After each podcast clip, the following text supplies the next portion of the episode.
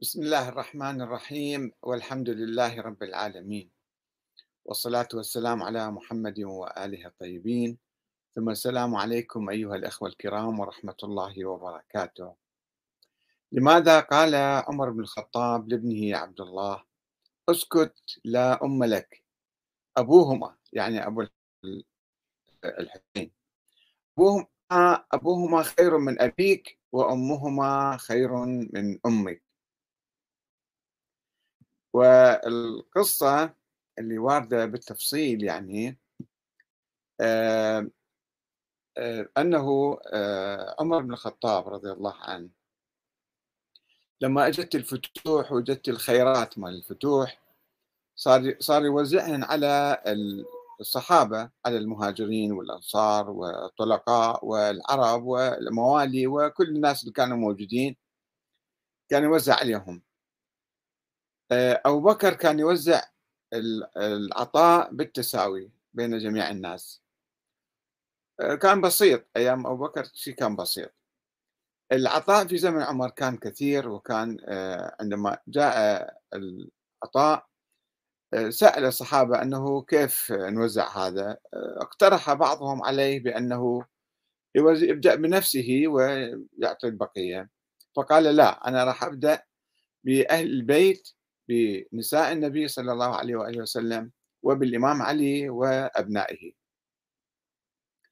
فهذول جعلهم مرتبة أولى. يعني كم كمية العطاء أكثر شيء كان يعطيهم لهم ثم إلى المهاجرين والأنصار البدريين جماعة أحد.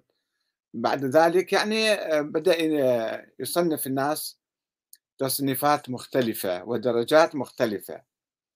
وأعطى آه، ابنه في يوم من الأيام ابنه عبد الله آه، أعطاه آه، عطاء معين وأعطى الحسن والحسين اللي كانوا أصغر من عنده يعني هو كان من المهاجرين وكان كبير بالعمر. يعني مو كان كبير كثير ولكنه كان مهاجر وكان يعني مجاهد أيضا. فعبد الله احتج قال يعني أنا أقدم من عندهم. بالهذا ليش تعطيهم لهم أكثر من عندي؟ فقال له خلقناكم الخبر بالتفصيل حتى آه آه نعم. فحين دون الدواوين جعل أهل النبي صلى الله عليه وسلم في مقدمة الناس بل فرض للحسن والحسين من العطاء مثل فريضة أهل بدر وقدمهما على كثير من المهاجرين والأنصار. وميزهما في العطاء على ابنه عبد الله. فعندما أراد عمر بن الخطاب رضي الله عنه أن يفرض للناس بعدما فتح الله عليه وجمع من أصحاب النبي فقال آه، عبد الرحمن بن عوف رضي الله عنه ابدأ بنفسك. فقال لا والله بل, بل, بل أقرب بل الأقرب من رسول الله ومن بني هاشم رهط رسول الله. وفرض للعباس ثم ثم علي حتى آه، وإلى ما بين خمس قبائل حتى انتهى إلى بني عدي ابن كعب قبيلته يعني. فكتب من شهد بدرا من بني هاشم ثم من شهد بدرا من بني أمية ابن عبد شمس ثم الأقرب فالاقرب ففرض الأعطيات لهم. وحينما جاءت كسوة إلى عمر بن الخطاب ملابس اجت يعني إذا به يوزعها على أصحابه ولم يرتضي منها للحسن والحسين. فأرسل إلى اليمن من أحضر لهما حللا فاخرة طابت نفسه بها حين لبساها. وأكد على ذلك الذهبي في روايته أن عمر رضي الله عنه كسى أبناء الصحابة ولم يكن في ذلك ما يصلح للحسن والحسين. فبعث إلى اليمن فأتي بكسوة لهما. فقال الآن طابت نفسي. وميز عمر الحسن والحسين في العطاء على ابنه عبد الله حين أعطى كل واحد منهما عشرة آلاف. فقال عبد الله بن عمر لما فضلت علي هذين الغلامين؟ وأنت تعرف سبقي في الإسلام وهجرتي. فقال له عمر ويحك يا عبد الله ائتني بجد مثل جدهما وأب مثل أبيهما.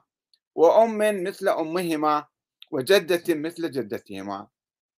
والمجلس في بحار الأنوار يقول لما دون الدواوين بدأ بالحسن والحسين فملأ حجرهما من المال. فقال ابن عمر تقدمهما علي ولي صحبة وهجرة دونهما. فقال عمر اسكت لا أم لك أبوهما خير من أبيك وأمهما خير من أمك. فلقد أحب الفاروق الحسن و آه، آه، يعني آه، شوفوا هذه القصة واردة بالتاريخ. طبعا هذه القصة وقصص أخرى قصص أخرى كثيرة ذكرتها في محاضرة سابقة قصة أم كلثوم زوجة عمر الخطاب بنت فاطمة الزهراء وبنت علي بن أبي طالب. عندما يعني جاء بعثت بالرسالة أو بهدية إلى زوجة ملك الروم عبارة عن تمر وحنة وطيب أشياء متوفرة في المدينة هذيك الأيام فردت عليها زوجة آه، ملك الروم بذهب ومجوهرات. آه، فهنا عمر قال يعني ماذا أفعل بهذه؟ سأل الصحابة أنه هذه تدخل بيت المال ولا تروح إلى زوجتي؟ فالصحابة قالوا لا زوجتك قدمت هدية وجت هدية إلها. فما ليش دخل في بيت المال؟ الإمام علي بن أبي طالب عليه السلام كان حاضر في المسجد فقال لا أن هاي زوجة زوجتك مو امرأة عادية أرسلت إلى امرأة أخرى مثلا هدية وذيك ردت عليها. هي زوجتك زوجة أمير المؤمنين وذيك أيضا زوجة الملك فلازم تدخل الأموال الذهب والمجوهرات في بيت المال. فقال لا أبقاني الله لمعضلة ليس لها أبو الحسن اللي كان دائما يكررها. شوفوا يا أخوان في التاريخ التاريخ لم يكتب التاريخ الإسلامي الأول أقصد يعني لم يكتب في القرن الأول. إلى أواسط القرن الثاني بعض الكتب طلعت. وبدأت الكتابة في القرن الثالث. في قصص إيجابية متوارثة يعني تنقل هكذا تتناقل كانت. آه، وقصص سلبية أحيانا تجي. من هذا وذاك؟ منها قصة هذه آه، أنه تهديد عمر للزهراء آه، أنه ذول الجماعة اللي معتكفين عندك ومعتصمين خلي يطلعون برا وإلا أحرقت عليهم الدار اللي يرويها ابن أبي شيبة في كتابه المصنف. البعض يأخذ هذه القصة ويترك القصص الأخرى الإيجابية. هذه طبعا بعد في القرن الثالث الهجري مروية قصة سلبية واحد عن واحد عن واحد. ما يروى عن جماعة كبيرة من الناس ولا أن أهل البيت ولا الشيعة عامة الشيعة في القرون الثلاثة الأولى ذكروا شيئا من ذلك أبدا ولا رواية واحدة في الموضوع. إنما قصة فدك نعم كانت موضوع جدال. وفدك آه، يعني بستان من آه، تسع بساتين أخرى كانت الزهراء آه، أبو بكر ما أخذ كل البساتين من فاطمة الزهراء. إنما فقط بستان واحدة صار فيها خلاف أنه هذه كانت تحت يدك أم كانت مثلا لا ملكا لك. فصار نقاش حول الموضوع وطالبها بأدلة بإثبات يعني بشهود ولم تستطع إثبات شهود إلا الإمام علي وامرأة أخرى يعني اللي ما كانت حسب الموازين الإسلامية كافية لإثبات هذا الحق. فهذه القضية قضية فدك فقط كانت مطروحة يعني. ما طرحت أي قضايا أخرى بالذات أنه تهديد بإحراق البيت أو ما شابه هذه كذبة كبيرة. كذبة كبيرة لأهداف سياسية أيام المعتزلة وأيام الصراعات. آه، أول من تحدث عنها هو ابن أبي شيبة في المصنف. وبعدين ابن قتيبة والبلاذري وابن عبد رب وكذا قاموا يتاولوها وروايات متناقضة يروها. روايات متناقضة وبدون إسناد وبدون يعني إنما واحد عن واحد ومقطوع السند. في القرن الرابع الهجري الشيخ الكليني ألف كتاب الكافي وذكر فيه حتى ذكر في مقطع أنه الإمام علي في تشييع الزهراء وقال أنه ستخبرك آه، يعني آه، تضافر أمتك عليها. هذه رواية أيضا مقطوعة السند. فقط هاي الرواية موجودة. اللي الآن موقع السيستاني ناشريها ومواقع أخرى يمكن أن تنشرها وتشبث فيها. لم يذكر الكليني أي كلام وأي شيء من هالقبيل حول التهديد أو أنه منو كان مع عمر فيه؟ يعني رواية جاية عن أسلم اللي مولى عمر اشتراه بعدين. كان غلام.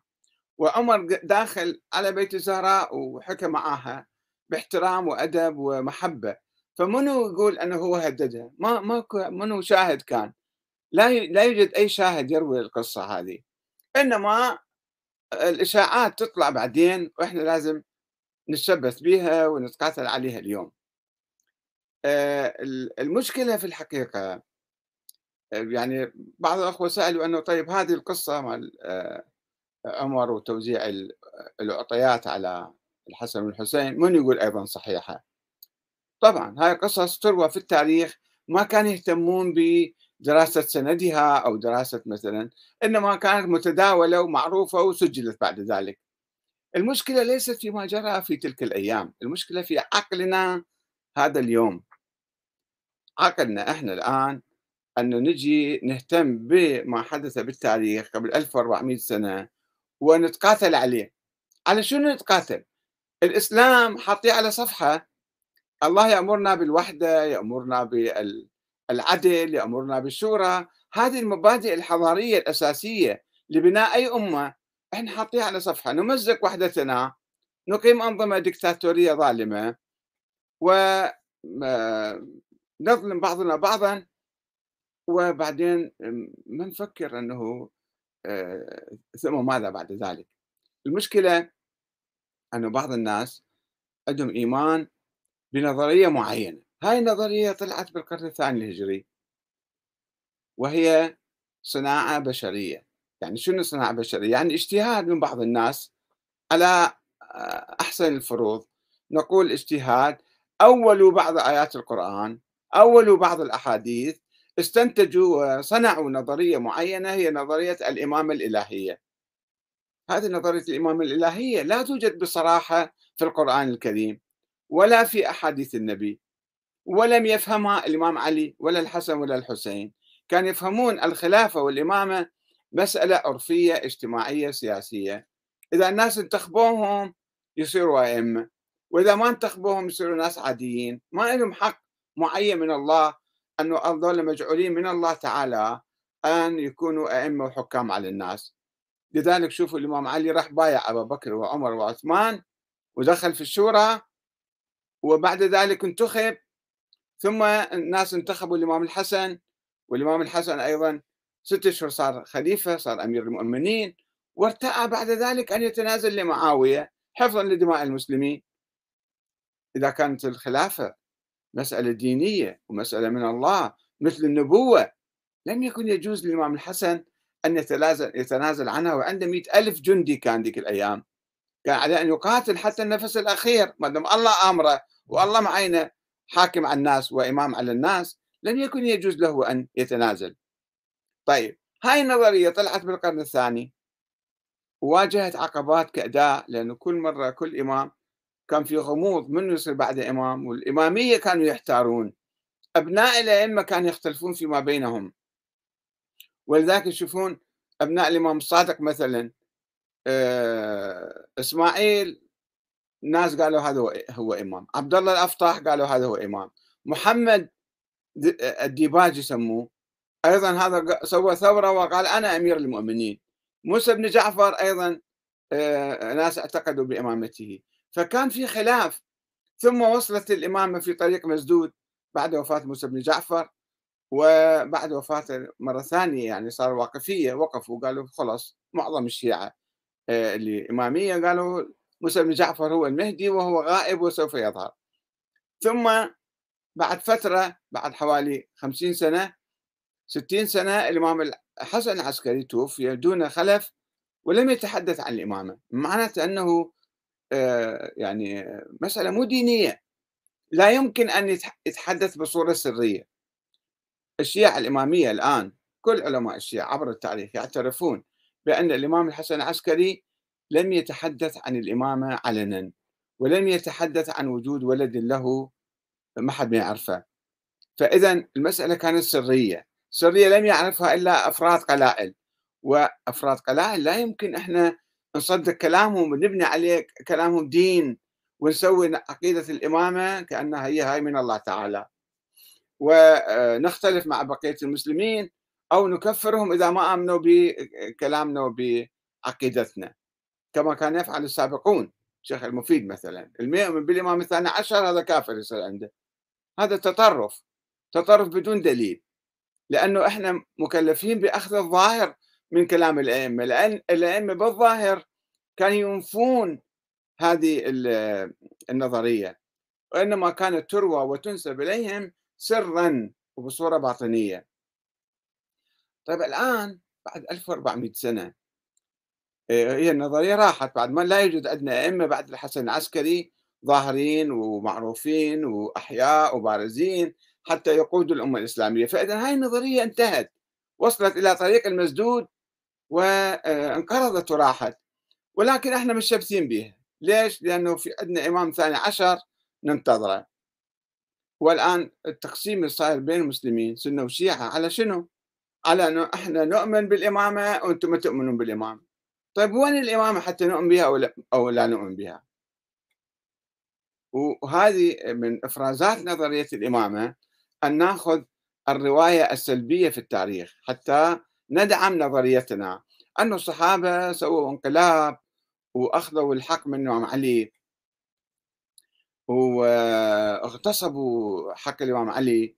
وأكثر من ذلك بعد يطوروها أكثر آه، كما في كتاب سليم بن قيس الهلالي أنه لا هجموا على بيت الإمام وجروه وسحبوه وكسروا ضلع الزهرة وسقطوا جنينها وماتت شهيدة. والآن يشوفون الأيام. الفواتح والمجالس قائمة أنه أيام الفاطمية شهادة فاطمة الزهراء. آه، ونبكي ونلطم وبعدين نسب ونلعن ونسوي تفرقة بين المسلمين. ولما آه، إحنا نلعن مقدسات المسلمين فالمسلمين راح يلعنونا إن اللعن راح يرجع علينا. العداوة والبغضاء راح ترجع علينا وتصير فتنة. أنا ما أعرف ليش ما يفكرون الناس ليش ما يجتهدون؟ يعني بالحوزة مع الأسف الشديد هم في الفقه ما يجتهدون. صدقوني هالمراجع اللي يسمون نفسهم مراجع لم يجتهدوا حتى بالفقه. بعقيدتهم أكيد ما يجتهدون. كما ورثوها آه، هم ماشيين عليها وما يخلون واحد يناقشها أو يشكك فيها أو مثلا يرد أي شيء. إذا أنت قلت الائمه مو معصومين كفرت. ما يصير شلون الأئمة مو معصومين؟ شلون مو معينين؟ وسمعت قبل أيام أحد الأخوة المثقفين في العراق آه، حسين سعدون اسمه آه، سوى له فيديو محاضرة يمكن كان عنده تطرق إلى كلام السيد الحيدري سيد كمال الحيدري أنه آه، التشيع صناعه بشرية. طيب هذا رأيي سواء كان الكلام منسوب للسيد كمال صحيح أو غير صحيح. الأخ ده ينقل كلام يقول أنا عندي بالفيديو موجود هذا النص. خلي يكون كلامه مو كلام سيد كمال خلي يكون كلام أي واحد. إذا أراد يقول مثلا التسنن صناعة بشرية أو التشيع صناعة بشرية أو فلان المذهب الفلاني ولاية الفقيه صناعة بشرية. يعني اجتهاد. صناعة بشرية يعني مو بصريح القرآن. ما حد يقول هاي نظرية الإمامة أو نظرية نظريات التشيع العديدة كلها موجودة بالقرآن. الاثنا عشرية موجودة بالقرآن. ما موجودة. ف آه، وسمعت أيضا خبر غير موثق يعني بالحقيقة ولكنه متداول الآن أنه تم التحقيق مع الأستاذ حسين سعدون أو آه، أنه شلون تقول التشيع صناعة بشرية ثم ماذا؟ وإذا قال ما يجوز إحنا نكمل الافواه ونمنع التفكير. إذا واحد راد يفكر أو راد آه، عنده نظرية جديدة أو رأي هذا يفيدنا في تقدم المجتمع. يعني اختلاف الآراء آه، يفيدنا في تقدم المجتمع وفي حل مشاكلنا وما يجوز إحنا في ظل نظام ديمقراطي نكمم الأفواه ونمنع الناس من التفكير أو من الكلام. وإن شاء الله الخبر ما يكون صحيح إن شاء الله الخبر ما يكون صحيح و يعني إذا كان صحيح فعلا آه، مشكلة كبيرة تصير. آه، أنا في الحقيقة في هاي الموجة الآن اللي تشوفوها كل سنة ثلاث مرات أيضا مو مرة ومرتين آه، كما مكتب السيستاني أيضا آه، يعني ناقل في صفحته أنه توفت فاطمة الزهراء متى؟ عندهم ثلاث روايات. ثلاث روايات في خلي أقرأ لكم بعض قيل ثلاثة جماد الثانية. وقيل 13 جماد الأولى. وقيل 8 ربيع الثاني. وقيل الآن مسوية ربيع كذا. يعني هذه الروايات آه، آه، في موقع السيد السيستاني في شوفوا في كلام متناقض ما يفكرون فيه. إنما ينقلون بس حشو يعني ينقلون أنه آه، أثناء ما توفيت الزهراء عليه السلام يقول أنقل لكم الخبر بالضبط. وعند انتشار نبأ رحيلها عليه السلام تجمع أهل المدينة المنورة على باب الإمام علي عليه السلام في انتظار تشييعها. يعني كانوا يحبوها كانوا يعزوها وكانوا يردون يشيعوها. فعهد الإمام إلى سلمان أن يقول للناس بأن مواراتها آه، تأخر آه، هذه العشية. فتفرق الناس. بعد سطرين ثلاثة ماذا يقول هذا الأخ؟ الناقل في موقع السيستاني مع الأسف الشديد ينقل عن آه، نهج البلاغة يقول الإمام علي عندما وسدها في ملحودة قبرك وفاضت بين نحري وصدري نفسك إنا لله وإنا إليه راجعون لقد استرجعت الوديعة وأخذت الرهينة. أما حزني فسرمد وأما ليلي فمسهد إلى أن يختار الله لي دارك التي أنت بها مقيم وستنبئك ابنتك بتضافر أمتك على هضمها. فأحفها السؤال واستخبرها الحال. صارت الأمة كلها ضد الزهراء عليه السلام. هذا في موقع سيستاني الآن أمامي. ما أعرف سيستاني ما أعتقد يقبل بهالكلام لأنه هو رجل وحدوي ويريد يعني يوحد بين الشعب. ولكن أكو ناس يكتبون باسم السيستاني باسم الموقع السيستاني. وغير السيستاني يعني يشوفون الموجة الماشية الخطباء يصعدون على المنبر ويتكلمون بما يريدون. فشلون الأمة قبل شوية يقول الأمة جدتي كلها سمعوا على باب الإمام يردون يشيعون الزهراء. ويقول لها الأمة تضافر أمتك. كل ما جرى هو خلاف حول فدك. بستان من بساتين تسعة كانت عند الزهراء ووصت بها آه، وصية معروفة أيضا تحدثنا عنها وأي واحد يمكن يراجعها. فلماذا أنه واحد ما يحقق ويدقق بالكلام. هذا وين المصدر ماله؟ نهج البلاغة. نهج البلاغة متى جمع؟ في أواخر القرن الرابع الهجري. جماعة الشريف الرضي طيب وما ذكر أي سند لكلامه. شلون إحنا نعتبر هذا كأنه وحي منزل قرآن؟ كل ما كل ما يوجد في نهج البلاغة صحيح 100% زين ما يمكن واحد ضايف زايد ومنقص على الروايات؟